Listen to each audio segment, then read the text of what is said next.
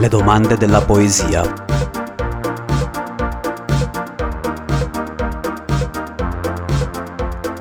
Terza puntata.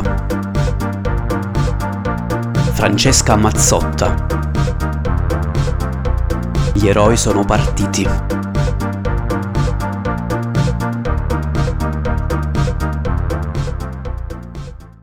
Stiamo parlando di Gli eroi sono partiti, pubblicato da Passigli, con una prefazione sì, di Stefano Colangelo e una nota di Rosaria Lorusso. La Rosi. La Rosi che... Sì, salutiamo la Rosaria sempre. Rosaria sempre. Assolutamente.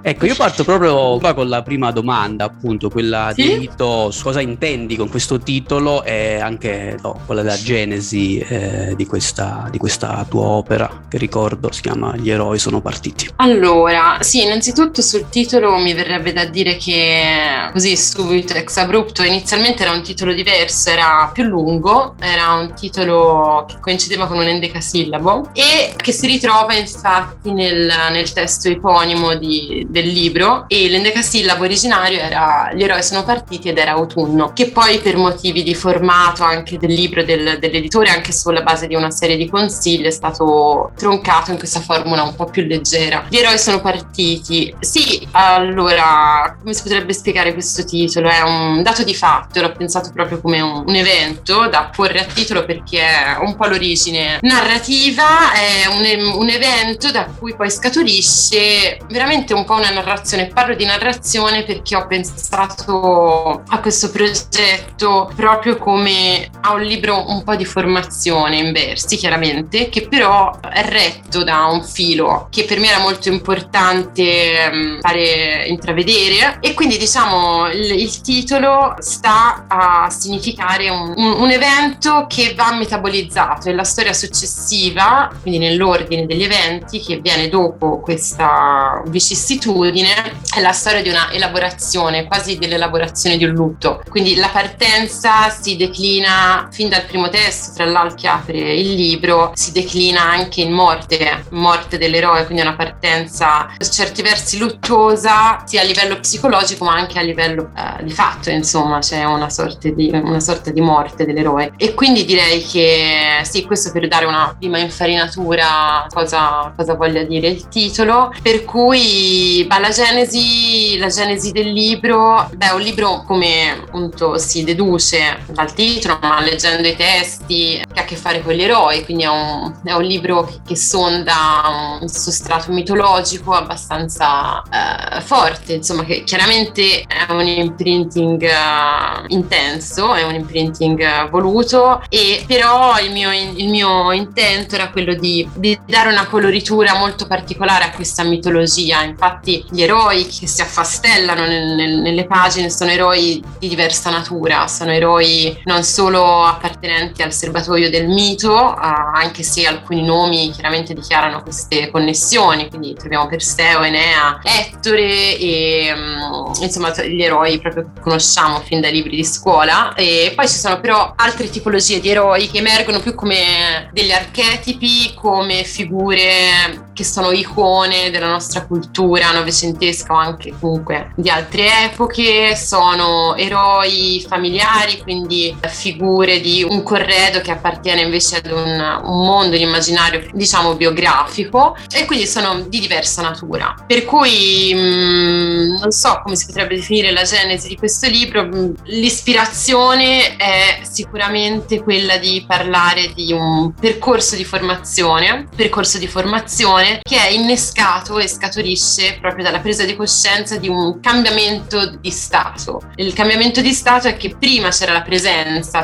certa di una figura protettiva, eh, che era questo eroe, e a un certo punto viene meno. Mm, il testo di apertura è proprio, enuclea un po' questo cambiamento, questo mutamento di stato proprio, quasi come se fosse un mutamento di stato di natura chimica. Si parla infatti di materiali, si parla di un guscio e di una liquidità. Siamo al terzo paragrafo del, proprio della prima pagina del libro, che è un, per appunto una prosa, una breve prosa, che eh, tratta la questione della solitudine, il rapporto alla partenza dell'eroe. Quindi, passo dice così, c'è una solitudine di cera liquida nei coni di luce, mai solida la solitudine.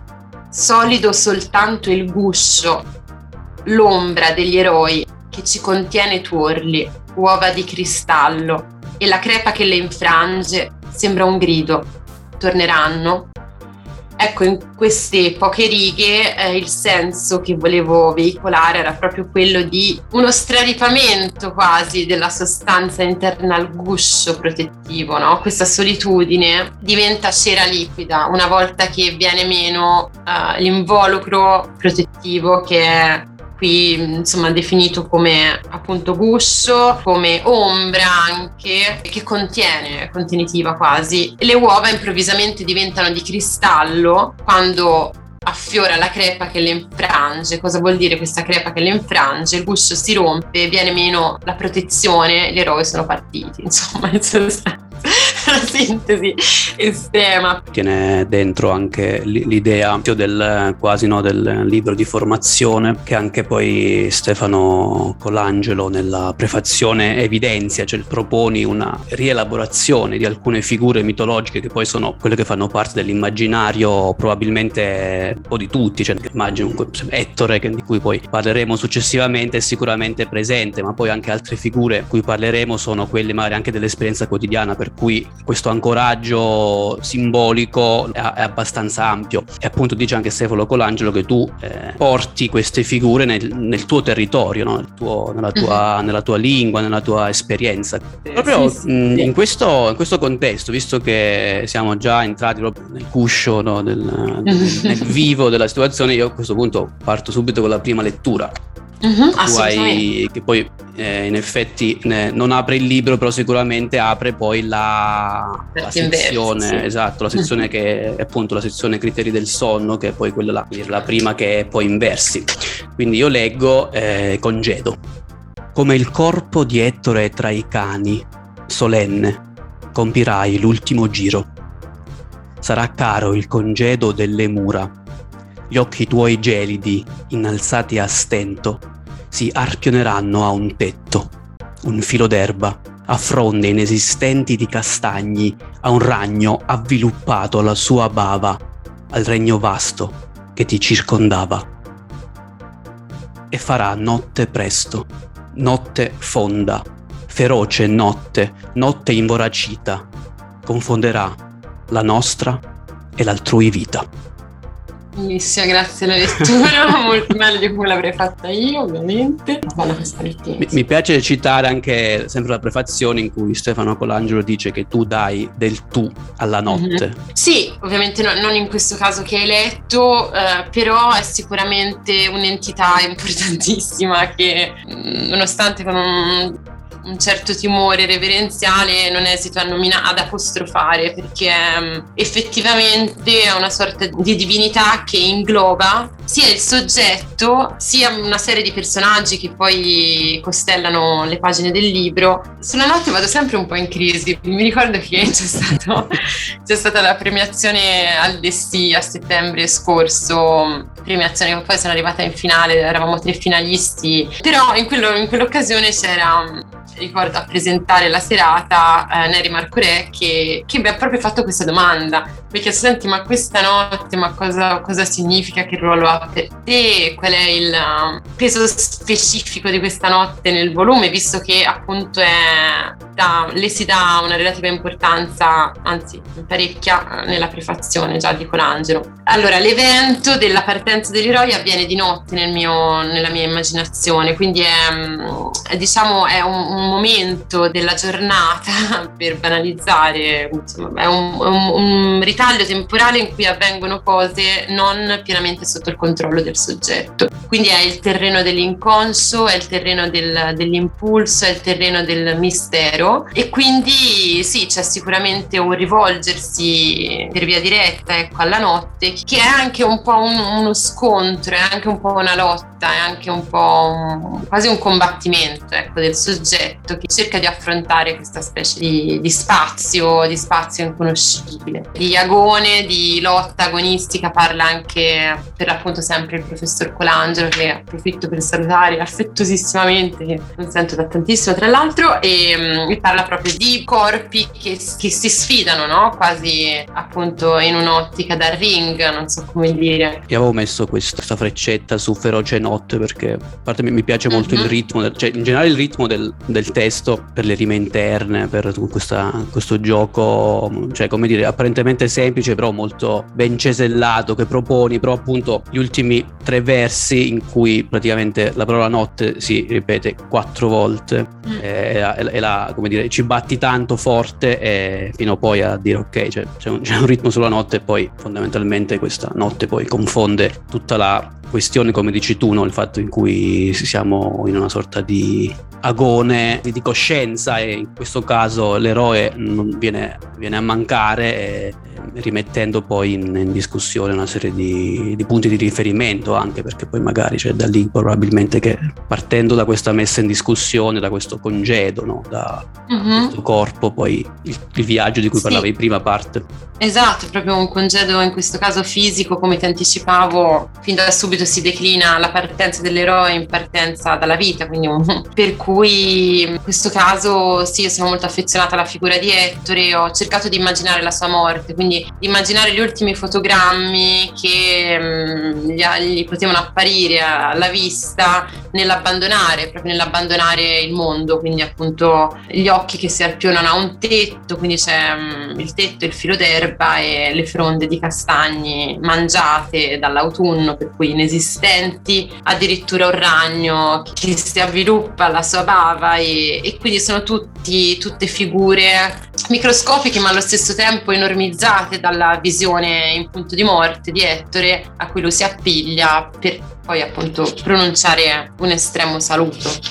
No, a proposito di appigli e di legami che in qualche modo possono poi anche far male, eh, invece io mh, faccio un po' un salto verso la, il secondo mm. testo, dove sì. appunto dopo eh, aver parlato di mito, cioè di figure mm. mitologiche ben radicate nel, nell'immaginario, si, si, parla invece di una, di una figura invece dire, più legata all'immaginario cioè, artistico contemporaneo, certo. eh, che è Isadora Duncan, eh, mm-hmm. che tutti ovviamente conoscono, non c'è bisogno di, di, di presentarla. E qui invece eh, arriviamo a, appunto a un secondo personaggio che in qualche modo delinea questo tuo testo come caratterizzato da un io che io chiamo con grande piacere solubile, cioè che tu appunto distribuisci questo io attraverso vari personaggi, quindi eh, parti ovviamente con il mito. Mi verrebbe quasi da aggiungere oro solubile, nel senso che che va comunque deglutito quest'io, no? va metabolizzato per l'appunto.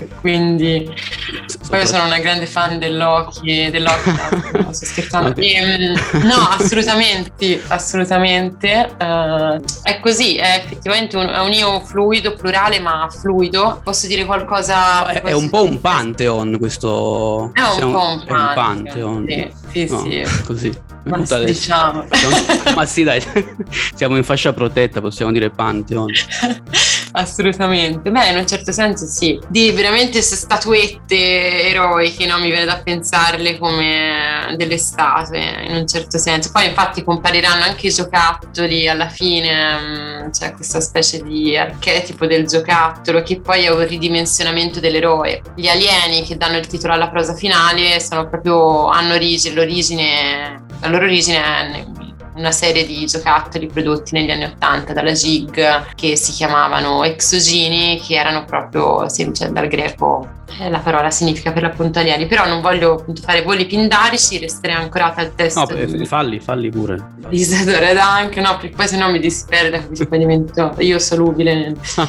ehm, allora, uh, no, Isadora Duncan, questo testo, ma mi piaceva raccontare come sia stato ispirato proprio da, una, da un aneddoto vero, nel senso che io mi trovavo a una mostra dedicata a Isadora Duncan di arti figurative, quindi c'erano famosi quadri. In ogni caso era questa mostra qui a Firenze e io sono un po' sensibile al decoro, come ho scritto, del testo. A un certo punto un, un, tipo che era lì a vedere, a guardare i quadri, insomma, nella, nella galleria, mi, mi, dice: Guarda, che la sciarpa non si può portare qui in questo luogo per Isadora, non si può fare. E l'ho guardato, lì per lì io non, non sapevo, non, non, sapevo la storia di Isadora Duncan. Quindi sono rimasta nella mia ignoranza, quasi un po' offesa. Ho detto: Ma come si permette questo? E poi c'è uno, uno scambio, ovviamente, un'interlocuzione con un tu che eh, poi, tra l'altro, è sempre, sempre, in questo caso è corsivato quanto dice questo tu, eh, questa seconda persona, il corsivo in questo caso ha un ruolo ben preciso, sta a significare un grado di consapevolezza sempre superiore rispetto a quanto è narrato,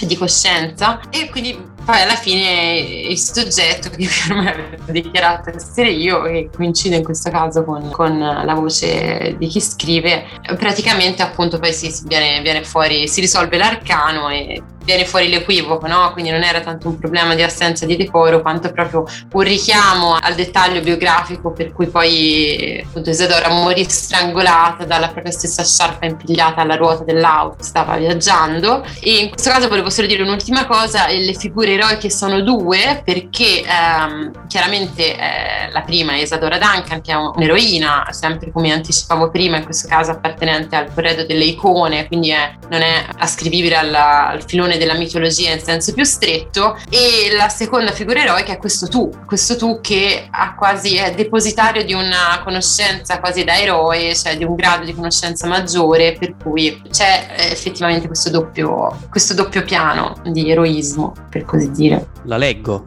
Sì, assolutamente, prego. La sciarpa non si porta per la mostra che celebra la storia di Isadora, mi dice un tizio per la galleria mi sento a un tratto inadeguata, sporca, sensibile al decoro oltre misura. Ma a sera, con la solita cultura, tra calici traslucidi di vino, mi delucidi sulla sua sciagura. È morta strangolata da una sciarpa, impigliata a una ruota di vettura. Grazie, benissimo. Questa parte del, del corsivo, ecco, purtroppo chi ci ascolta non, non, lo vede, però effettivamente il testo inizia con un corsivo e finisce, cioè inizia con una frase in corsivo e finisce con una frase uh-huh. in mhm. corsivo, dove poi solo il secondo effettivamente è un livello di consapevolezza maggiore, sì. il primo forse è quasi, come dire, la, la, l'antitesi, no? Cioè quella di il, il monito, cioè, torna un po' a, a, rispettare le leggi di questo luogo, no? Le leggi uh-huh. sacre di questo, di Esattamente, questo sì, quasi da giudice non so come dire, non voglio dire infernale, ma insomma il, ora mi è venuto in mente Minosse. Sì, effettivamente il corsivo nel primo caso starebbe a indicare semplicemente il, il discorso diretto, però c'è anche, come dici tu, questo riferimento a una voce sempre fuori campo che vuole ammonire e quindi il corsivo sta ad indicare un piano di, come ti dicevo prima, di verità ulteriore e superiore rispetto a quella posseduta dal soggetto che sta invece più in basso, raso terra, mentre invece più in alto sta chi parla in corsivo. Ecco. Mm. Eh, Andrea, il terzo testo. Andiamo al terzo Andiamo testo. Andiamo al terzo testo che invece andiamo. ci porta ancora più nel contemporaneo, cioè come, mm. quantomeno come, come immagini, come, come, riferimenti. Magari lo leggo prima e poi, poi ne sì. parliamo. Eh, il, il titolo è Passeggiata. Del Bangladesh gli resta un lancio al cielo di nastro lampeggiante che ricade, lo raccoglie. Di mamma le rimane una ragazza con l'orecchino di perla, di gesso, sull'asfalto. Più oltre freme un fiume tra le logge. La mano bianco albume sul timone dirige la soprano. Cosa siamo? Lungo il ponte, tra i lampioni sulla città che annega e non vorrebbe che ormeggiare. Armeggio al cellulare ma non viene mai bene, non sa dire lo strumento, questa luce corsara, quei filari di nuche esterrefatte a guardare la strada calpestata da un cane, con gli occhi pieni, buoni, di mio nonno e il cielo, cipria in fondo, laggiù, in fondo. Dobbiamo progettare un audio, un audiolibro. Me vai, Adriano. Ehm, sì. No, qui abbiamo comunque delle immagini molto, cioè io eh, questa immagine appunto proprio il primo verso, no? cioè ce l'ho da, davanti agli occhi in piazza Duomo, qui a mm. Trento, di appunto, beh, anche Firenze mi pare. Cioè, cioè, esatto, più o meno quello si ritrova, sì, il, sì, sì il, proprio l'oggetto no? che abbiamo tutti preso più o meno chi, chi frequenta. Qualcuno l'ha mai comprato? Non credo. No, io no, non l'ho mai comprato, ma ti confesso che sono molto attratta da un altro oggetto che, che fa, che, che, è solitamente accoppiato con quello mm, venduto in Piazza Duomo, eccetera, che è un palloncino, una sorta di palloncino rigido che mi sa di molto retro. no? Sì, esatto, con un bastoncino con però dei colori molto tenui che mi ricordano un po' la mia infanzia. Quello sinceramente non esiterei a comprarlo, ma no, ancora non, non, non l'ho fatto. E se qualcuno e, vuole, ti volesse fare un regalo sa a cosa puntare. Esatto, dichiara pubblicamente il desiderio fortissimo. C'è un appello. Un appello. Quindi sì. Ehm... Siamo di fronte a, cioè, a parte appunto i riferimenti di, tecnologici, di mm. esperienza mm. proprio, credo che tante persone l'abbiano fatta, cioè cellulare e poi questo riferimento anche a questa perdita in qualche modo c'è qualcosa che è lontano appunto torna il tema della partenza e mm, soprattutto io il, testo è diviso in quattro parti io mm-hmm. sulla terza parte davvero ero poi ovviamente siamo come il riferimento a, alla città che annega e non vorrebbe che, un, che ormeggiare eh, in qualche modo riporta inevitabilmente un dramma. Mm-hmm, eh, assolutamente. Nel nostro immaginario, cioè l'ormeggiare, l'annegamento, è, almeno... Sì, esatto. Sì, è vero, che tra l'altro richiama i mari sempre della, diciamo, dei grandi poemi. Io mh, mm, confesso che quando penso agli eroi, proprio agli eroi che partono, mi immagino le flotte che, che partono da, per mare, no? Nel nostro immaginario penso proprio a una scena del genere, a Enea che parte da Cartagine, penso a queste grandi flotte per mare e quindi sicuramente potrebbe esserci riferimento che sinceramente non avevo non avevo mai, su cui non avevo mai pensato. E, um, però la cosa che vorrei forse accentuare e evidenziare di questo testo, che penso abbia un peso abbastanza importante anche in connessione con altri testi e con uno, un'ottica macrotestuale, è l'inadeguatezza dello strumento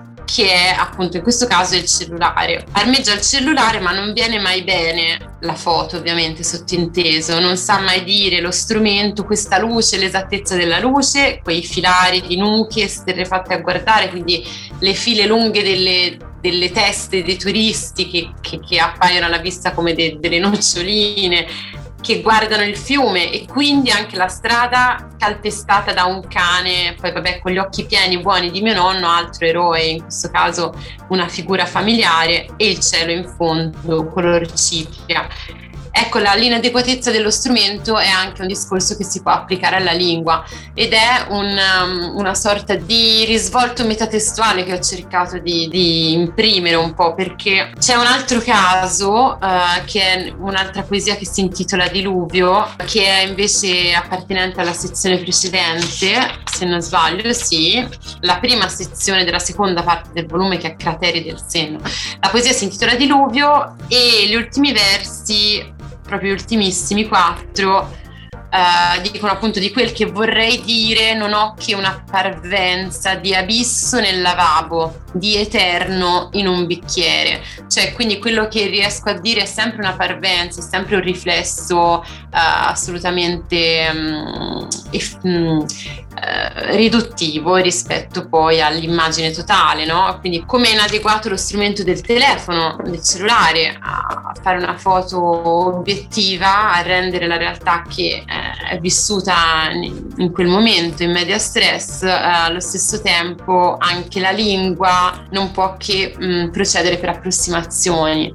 Quindi c'è questo tema dell'inadeguatezza e anche, quindi dal lato opposto, quasi una sorta di spinta logorroica per rincorrere questa inadeguatezza, no? Quindi c'è il, um, il, bisogno di continuare a parlare, un soggetto che ha bisogno di, di parlare col tu, di anche eh, compiere e pronunciare una serie di eh, rituali scaramantici, apotropaici, tutto il tema della ricorsività, per esempio, nel, non è un tema, è, un, è proprio un modulo nel libro ha questo imprinting, questo um, significato di, anche Colangelo ne ha parlato un po' nella prefazione, di volere incantare, di volere aggirare in modo apotropaico un, un dolore e quindi c'è tutta questa componente qua, un po' della cantilena, il tema appunto della musicalità e della ricorsività ha un, ha un, ruolo in questo senso peculiare per me. Sto straparlando. No, no, no, come dire, magari non avrei usato questi termini così precisi che hai usato tu no, sull'apotropaico. Ah, eh, però appunto sì, apotropaico sempre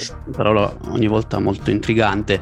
Eh, sì, perché poi si ritrova anche, cioè, ne parlavo prima nel, nel testo, in, nel primo testo che abbiamo letto con Gedo, anche qui torna un po' questo, questo ritmo sì. dato, no? cioè ormeggiare, armeggio. Feroce, invoracita, sì. Cioè... Come prece- eh, e poi appunto la, l'idea del, dell'inadeguatezza anche appunto nel fatto che quel giocattolino lì che, che va in alto e poi plana, anche quello no? è una, un po' un segnaposto per percorsi di attività, come mi piace sempre dire almeno una volta al giorno, eh, che restituisce al, alla prima, alla prima, al primo personaggio, alla prima figura una sorta di ricordo della, della propria terra, no? quella che ha lasciato per sì, appunto esatto. Mm.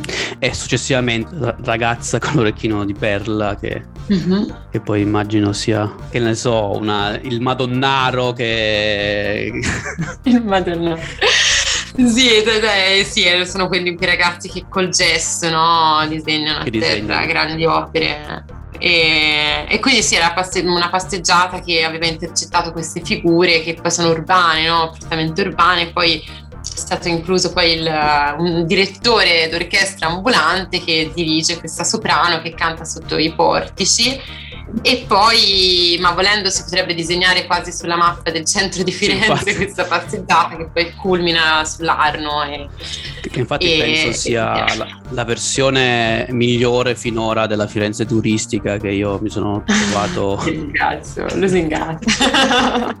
C'è di meglio, sono ok, allora siamo arrivati alla fine. In realtà. No, già. No, eh, scusa. ecco, quindi io ti ringrazio moltissimo. Grazie a te Adriana, mi sono divertita tantissimo, è stato molto bello.